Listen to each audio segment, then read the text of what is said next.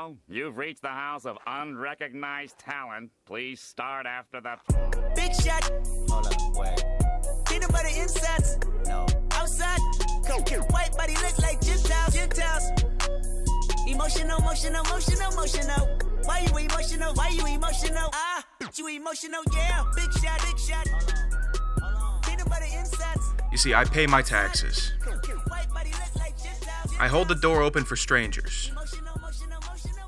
I let people cross while I'm in my car. I'm not saying I live an incredibly virtuous life by any means. You know, no one's perfect. I get that. I would not put myself near that category. But after yesterday, you have to think, Sean, is there something do do you deserve more than what you're getting for your fandom with this Atlanta Falcons team? I think I do. I do favors around the neighborhood uh, for my elderly, elderly neighbors. I try to do a good job at work. Nice to my mom. I try to do a lot of the, the good things. So come Sunday, I can feel good about myself and sit down and watch the team that I love, that I truly love. I mean, it is I I I cannot break myself away from this Falcons team. Can't. We saw the story. We know what happens. We saw it. Falcons lose 39 to 40. Yeah, they lost. But the worst part is that the hope that they consistently instill within their fan base. That's over now. I, I cannot retain any more hope for this team. I can't. It was, it's past the point of me being sad about a loss.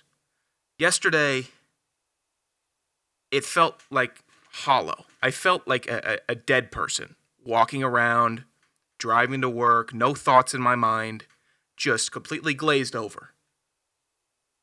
Like like a dead fish. It, it doesn't it, it, it just does not compute anymore for me to feel anything but emptiness when Atlanta chokes. I will say, hopefully, they got the big one out out of their system early this year. I'm really hoping they did.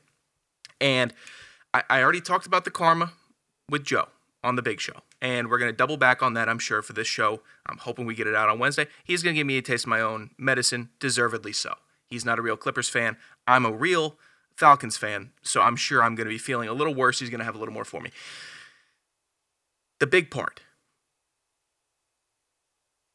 is I hope they got it out of their system early. If they did, great. Then we can move on. There's always one. There's always one. And for anybody in the uh, live Periscope on Twitter, which I set up, yeah, it's uh, I'm recording this also for the podcast listeners. I uh, I really don't get it. I- I'm really, really hoping that this team is able to say, okay, we got that off our backs. Now let's play some real football. We were the team this year that didn't know the rules of an onside kick, which I'll double back to later. We're the team. There's always one. So we were the team that decided, okay, we didn't know the rules, won't happen again. Cool, cool, cool, cool, cool. Don't let it happen again. But the problem is, with this franchise and this culture that's been developed, there is no way that it won't happen again, that they won't choke again, that they won't do something incredibly foolish like this again. Why wouldn't they? It is a team that you get bit by the snake. Okay, snake bites you, you got a little snake bite. But they keep on running over and poking the snake with a stick, thinking it won't bite them again. That snake can go by a lot of names. It can go by 28 to 3, it can go by culture, it can go by atmosphere. It can also go by Dan Quinn.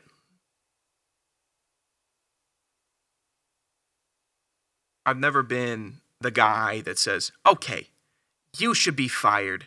Let's let's get it out of here. Let let's let's restart." Never been that guy that's going to call for somebody else's job. What sense does that make to me? I don't want anybody calling for my job. In some level, the infrastructure in Atlanta, they don't know how to win. They don't know how to finish games, and they cannot produce when they need to produce. Chalk that up to whatever you want to.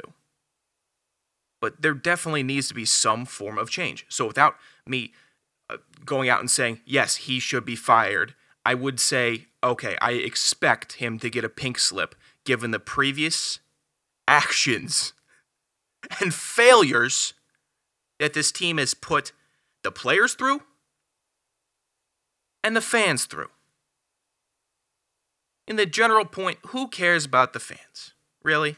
You know, you want to win for the fans, make them feel good. Good. But when you look at it just from the business perspective, it doesn't make sense to keep the same thing going on and to keep losing in the same depressing fashion. So, whatever side of the coin you're going to flip, it's showing get out the door, Jack. It really hurts because the defense started great. This is a, first quarter. I'll take that first quarter defense, first half defense all year. I'll take it. What they do? Forced four fumbles, recovered three. Give me that all day. Then where does it go? What happens to it? Who knows? Why does Dallas finally decide to nut up and start playing real offense? It's because they knew they were playing Atlanta. It's because they knew if they hung around just long enough, they would get their way. And they did. They 100% did. They said, okay, first half. They got us up 29 to 10. Their offense looked great. Ridley's killing us. They had a great play designed to Hayden Hurst. Eh, they look great. They're kicking field goals, they're scoring, not turning the ball over, but they're still Atlanta. So we know that if we hang around, if we just keep on chipping away, chip away, chip away at this team, we can win this game. They wouldn't think that about, I don't know, the Niners, Seahawks, Texans, these uh, Packers, any of these franchises who, talent wise, I'd say Atlanta's on the same level with. But team wise, not even close. I get it. You lost Takk. That hurts. He was showing out really good, really well, looked fast, looked powerful, looked explosive. He's out of the game. That hurts. Snake bite, injury bug. Happens. That happens. It's football. You weren't the only team to lose two starters yesterday. A lot of teams did. You lose McGary, starting right tackle, who's been doing very well. That hurts. But you're still winning. You have to find a way to chew down the clock and keep putting points on the board or get a stop. One of the two. You can't stop scoring and then let them score. What sense does that? You can't do that. At the very least, you need to you need to let the clock run. Tempo, tempo, whatever. Atlanta, you need to let the clock run longer cuz you know you're going to choke. Play it slowly grind and wear them out. Because if your defense is on the field, they're going to get scored on.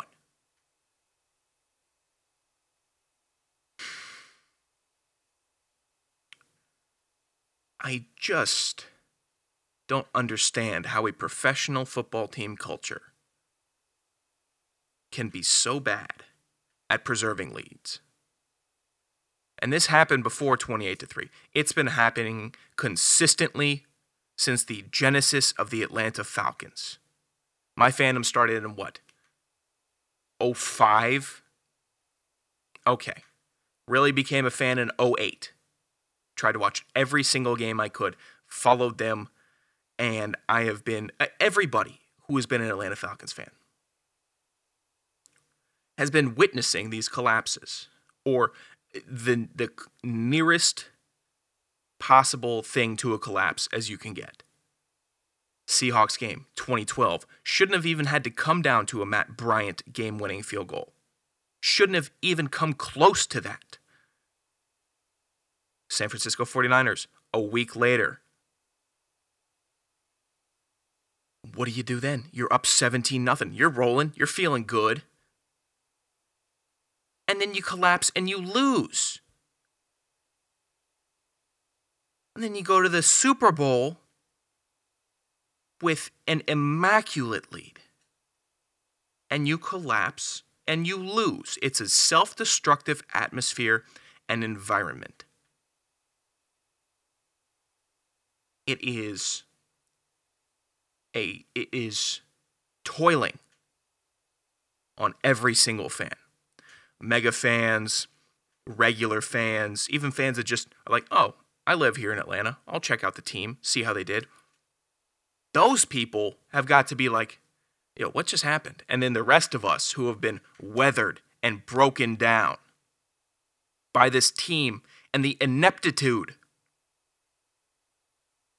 of them to close out a game are like, oh, yeah, first time seeing this? Good for you. God, what a bunch of. Oh boy. I don't know. I can't call them winners.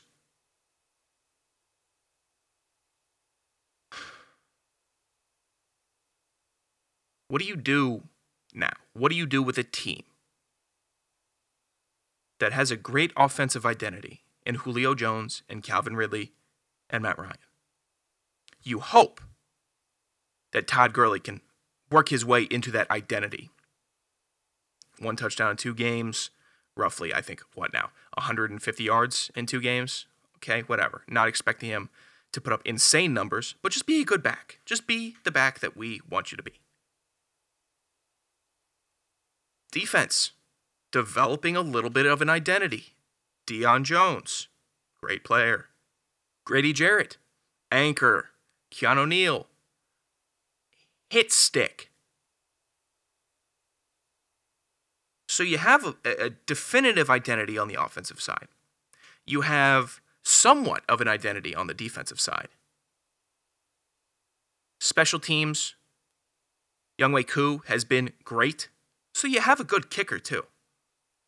And then somehow you can't put all those together and figure out that, hey, one of these variables or one of the variables that goes into a football team, aside from the players, isn't working. So that must be the coach. It must be something on the top end. And I know Arthur Blank sure as hell deserves better than this. I think he's a fantastic owner. But the Grim Reaper's got to come down and just say, okay, time's up. I still think it's early enough in the season, whereas if you had an interim coach come in it could be salvageable. And the first two losses, I get it. Terrible, terrible choke. Uh, you lose to Seattle. They were a better team. They just torched you. But you still scored. And then you lose to Dallas, which was a, a terrible loss. One of the worst that I've ever seen. But it doesn't feel like last year when you were getting ran out by Minnesota and Indy and uh, Houston and the Titans early on in the season, where you're just like, oh, well, offense offense isn't working. No, the offense is working. The defense is it seems to be trying. I don't know. I wish so many players weren't getting cramps. I don't know what that's about.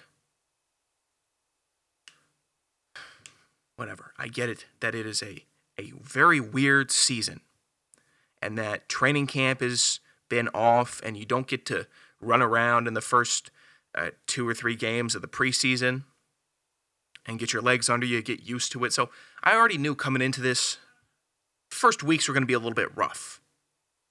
They were. The first weeks were going to be rough because you're getting the preseason stuff out now. But other teams aren't 0 2. Other teams aren't choking in the fashion that you did. And it's just it just makes the whole season worrisome. Because how many times are these players going to have to say, all right, time to rally, time to rally after this choke? We got to bounce back. How many times do they have to bounce back? Why can't they just be, just get off to a good start? Get hot. Goodness gracious. There shouldn't be a constant need to have to bounce back after a choke. This doesn't happen with other teams. Yes, other teams blow leads. They do. It happens in football. That's how games are won. But no teams have to deal with this at such a consistent fashion.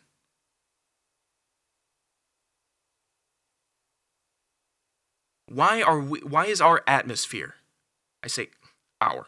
Why is the Atlanta Falcons atmosphere so poor where they've almost forgotten how to win? And when they win a game, it just feels like, ah, we lucked into it, or good win. Hope we don't choke next week. There's not going to be one Falcons fan next week who isn't both excited for the game and completely mortified for the game just to see what this team does to them. Just to see how they are going to mess it up. I was even content week one. Julio had 157. Ridley had like 130 and two touchdowns. Gage had 100 yards. Gurley had a touchdown. I'm like, okay, okay. Seattle's got probably the MVP and Russell Wilson, which I guess we're starting an MVP narrative super early, especially after learning that he had no votes cast. So we're like, all right, we're going to make sure that Russell Wilson wins MVP this year. Right now, he's playing like it. I'm not going to deny that. But also, I'm starting to get the, the narrative thing. Week one, I still felt pretty good because it just showed signs that the offense was alive. This week showed signs that the offense was alive and the defense has the potential to be alive. So, say they come out versus the Bears next week. First three quarters, it's all clicking. Fourth quarter comes around, the Bears are saying, hey, you guys know who we're playing. You guys know what the deal is. So let's just win this game and take it from them and make them 0 3. Or that's situation A. Situation B Atlanta comes out super flat. Khalil Mack gets what? Three and a half sacks, forced fumble. Eddie Jackson gets a pick. Fuller gets a pick. And it, it's, I don't know, 24 nothing at the half. Then it goes to, I don't know, 27 nothing. Atlanta gets a touchdown, 27 7. Uh, Atlanta gets a stop, 27 14, 27 17. Then late fourth quarter, uh, Chicago just wears them down, and it's all done. And we're finished. And 0 3. I don't see Atlanta winning this game. I can't. I can't see them coming away in this game with a win. How could you? Because it's either going to go like it did last week, or it's going to be a completely flat team that looks like they don't want to be there, and they're just not even going to barely, they're going to barely show up.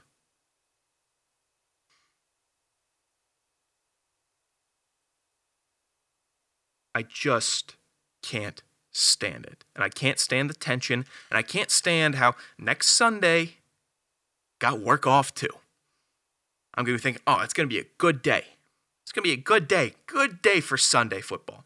After being deprived of Sunday football for four years uh, after playing college ball, I'm, I'm enjoying having my Sundays free for once. And I know Atlanta's going to ruin it. You want to lock for the week before we get to Sinners and Boozers on uh, uh, on Wednesday? Lock in on the Bears beating Atlanta. That's my lock. Atlanta won't win. They can't bounce back, they can't rally, and they can't protect the lead. Atlanta is like a grape, good or bad. When the light comes on it from the media, other teams, it's going to shrivel up into a raisin and die.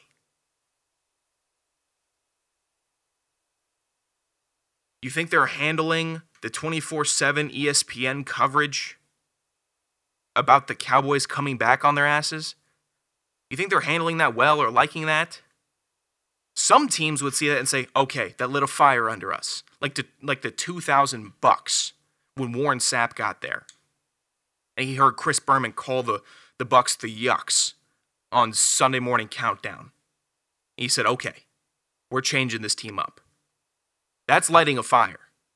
I'm not seeing a fire in Atlanta. I'm not seeing that be lit. It's not.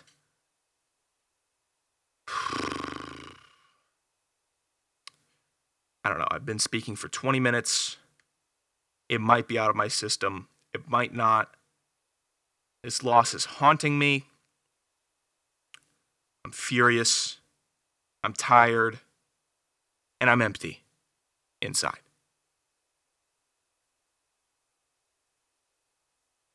That's the Smoke Show. Thanks to everybody that tuned in on the live. Thanks for everybody that listened to this. Hopefully, Wednesday we can get the whole crew together. To be recording on night. That episode might drop Thursday. This one I'll put up for the podcast right after this. But yeah, you'll get to hear Joe get his, his licks in on me on the big show. Thanks for tuning in. Smoke Show will be back. Who knows when?